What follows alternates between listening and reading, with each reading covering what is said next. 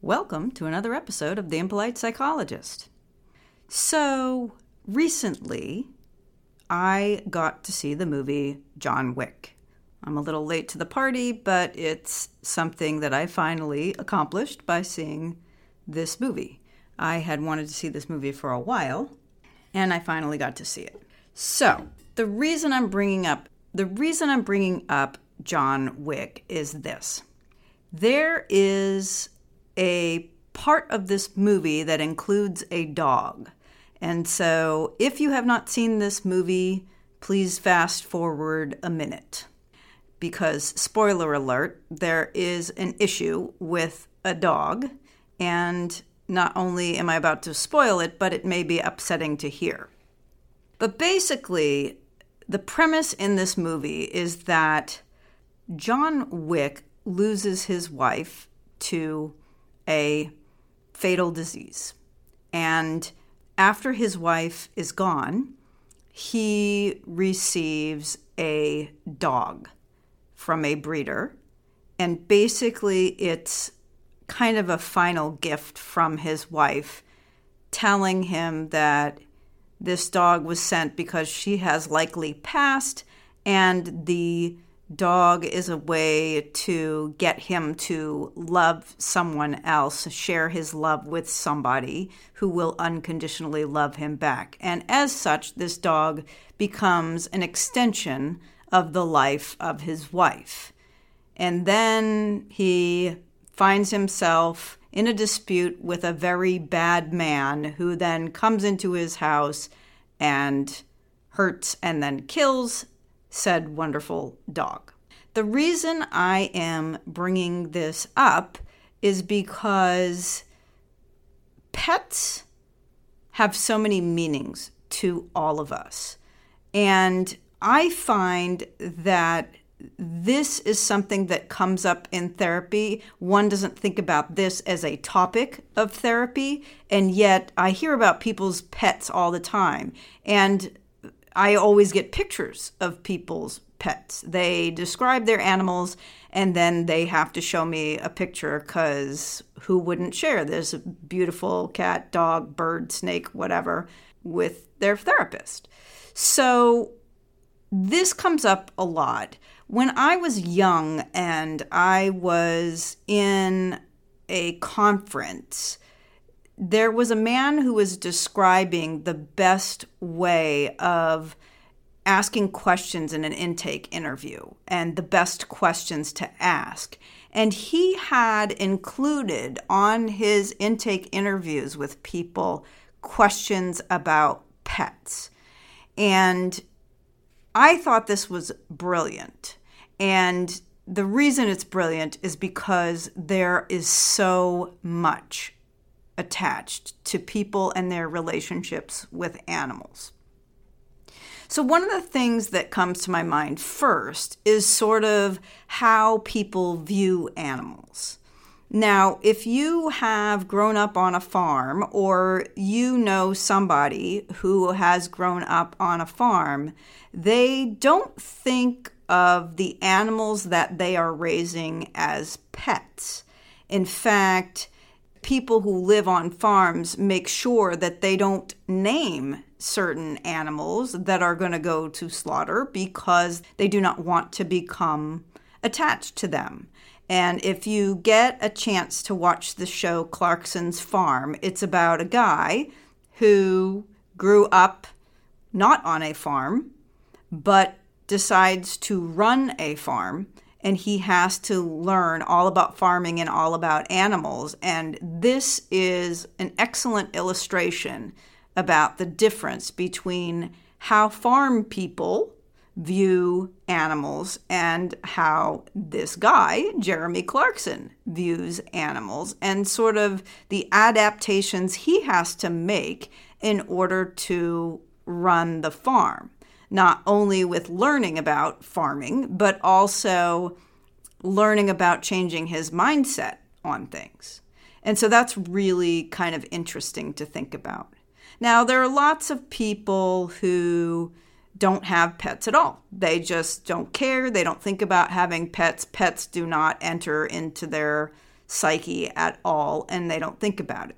And then you've got sort of cat people versus dog people and the differences between cat and dog people, and then all the other pets that run the gambit from fish to birds to snakes to skunks to whatever that people keep as pets.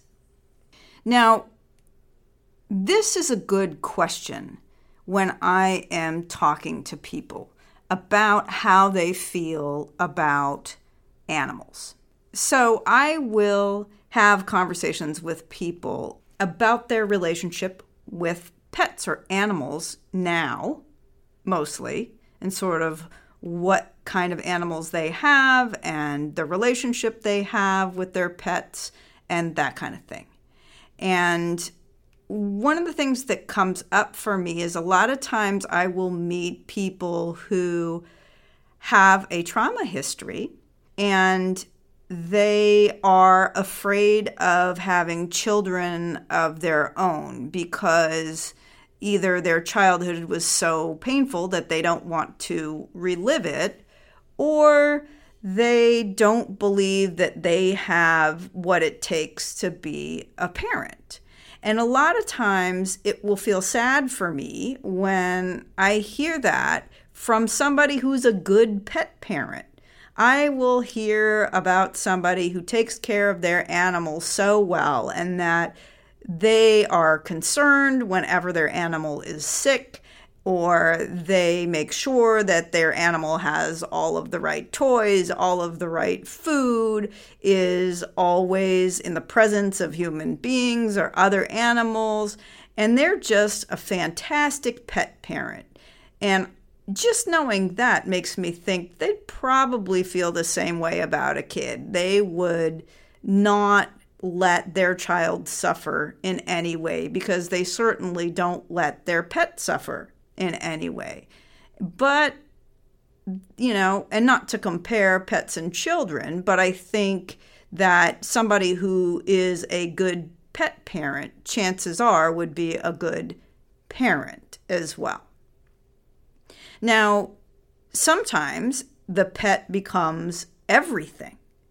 And people tell me that the only Sometimes they will say the only person who understands them is their cat or their dog or whatever pet they have at the time. And that the relationship that a person has with their pet at home is much more important, is everything to them, and sustains them better than any relationship that they have with any other human beings in their life. And so, another question that comes to mind is how did your parents treat your pets growing up? And I will hear people say, my mom's cat was everything to her, and that cat was put on such a pedestal that that cat was more important than I was or than me and my siblings were. And that was just ridiculous. Or I will hear the complete opposite of that. And I will hear traumatic stories of what parents did to pets in front of my clients. And it is horrible and upsetting. And that's hard to hear. And I hear about severe cruelty to pets, or I hear about parents getting rid of pets without my clients knowing about it. Generally, I'll hear abuse towards pets sometimes, and that's upsetting. And when people come into therapy, they're just trying to work out sort of what's happened to them and their relationship in their relationships with their parents and the people in their life. And they often don't remember the stuff about pets until I ask a question about, I don't know, vacations or something growing up and then you know and then I'll get this well we left the dog behind or or I'll ask a question about their chores growing up and they will say oh yeah i had to walk my dog and but you know my dad beat my dog or whatever. It sort of comes out it ends up coming out as sort of an aside to whatever we're working on with them personally and and then when it comes up again although people don't generally think of their relationship with pets or their parents relationship with pets as being important in the grand scheme of life, when it makes its way into the therapy room, it does end up becoming a topic that's a very sensitive topic that is upsetting to people when they finally think back on what happened. And so there was a time when I was much younger and I was a young intern where I worked in a not so safe, not so nice neighborhood. And I was working at a facility there. And it was kind of a long drive through a bad neighborhood to get to the facility. And so, what I noticed when I was driving through, I'd be driving through very early in the morning and I would see dogs walking through the streets of this not so nice, not so safe neighborhood. And I would notice that the way that the dogs walked was not how you would expect a dog to walk. You kind of expect dogs to be happy and wagging tails and sort of sniffing and running around. And I would see these dogs walking through this neighborhood, sort of with their heads down, with their tail between their legs, almost looking like depressed, if a dog could look depressed. And the dogs did look depressed and kind of beat down. And I think that that was the result of their environment because when you have an environment in which people are struggling to get by and their life is hard and their mental health is not doing so well, often the mental health problems of people get taken out on animals. And animals are not in these situations elevated to being so important. In these situations, you have animals that are beat on or neglected or generally not treated as a part of the family, and you can actually see a change in the way animals behave in these environments. And case in point, I have been told by clients who were raised in these types of environments about cruel things that they themselves have done to animals, just kind of for kicks or because it's what somebody else in the neighborhood was doing and they just didn't see animals when they were growing up to be important or special or loving or any of those things that in these dysfunctional environments in which the people in the environment are dysfunctional and the people treat each other very badly, the same people end up treating animals badly as well. And I have heard some stories that I wish I never heard about animals being hurt and tortured and that kind of thing. And yet, I can still have empathy for the person who's telling me these stories and understanding how they came up and sort of like what it meant to them versus maybe what it means to them now.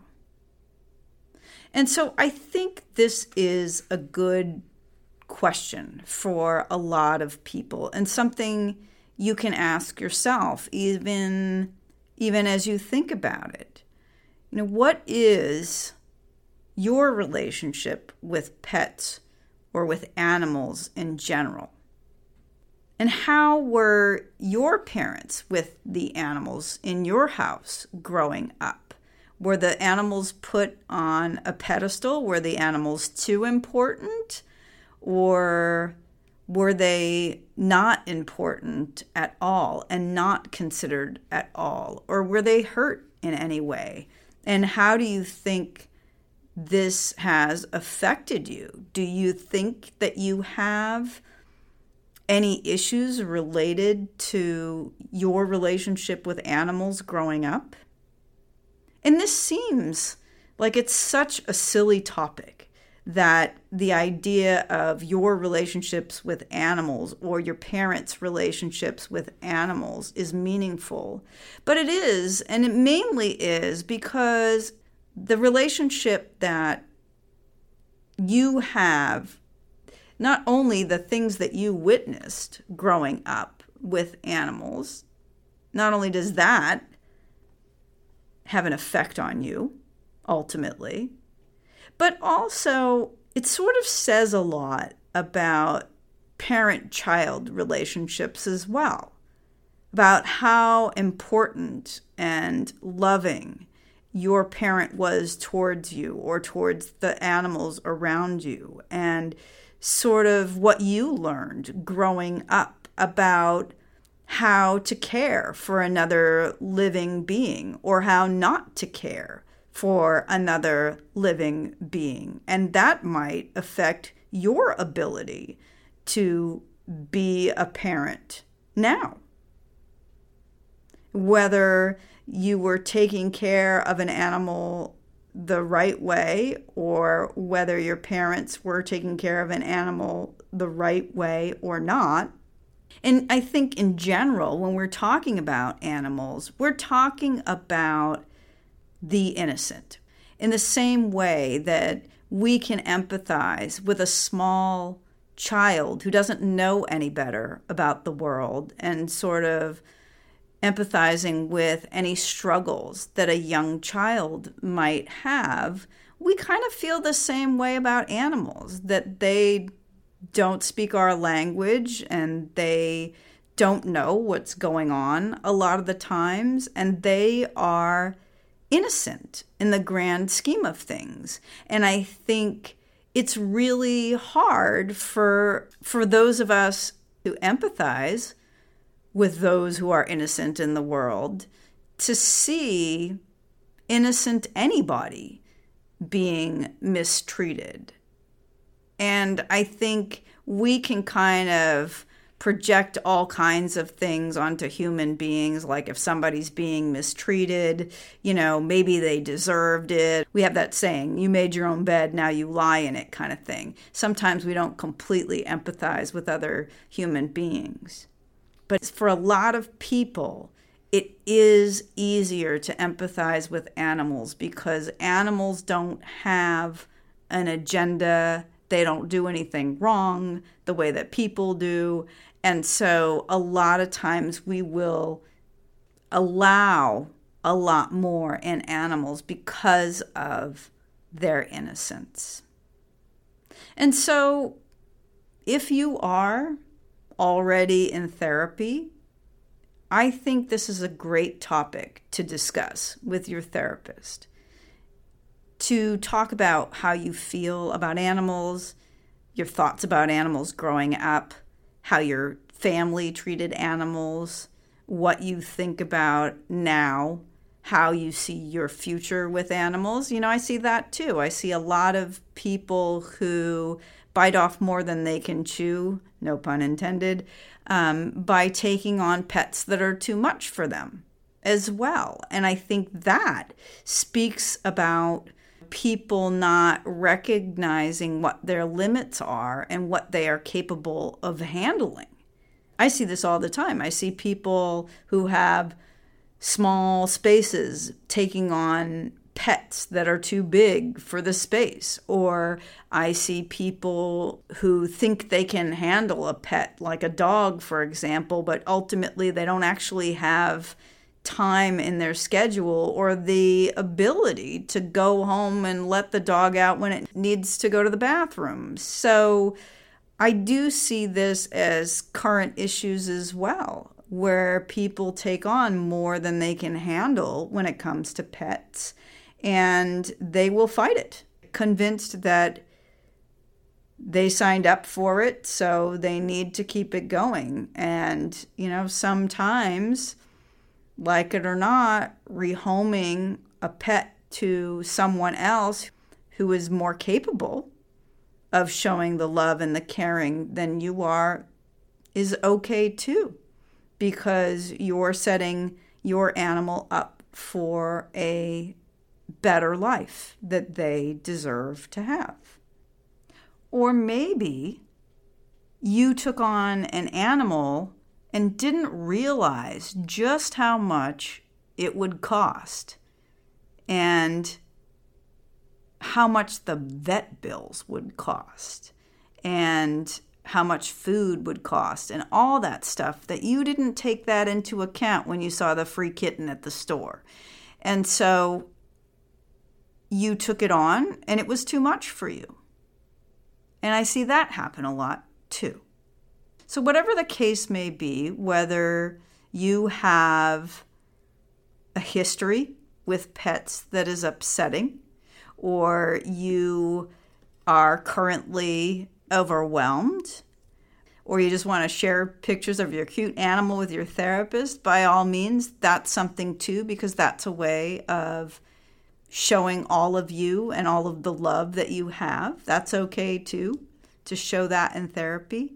But I would encourage you to bring these conversations into the therapy room because it is meaningful to you and it shares a piece of you that might have otherwise gone unnoticed. Be well, and thank you for listening.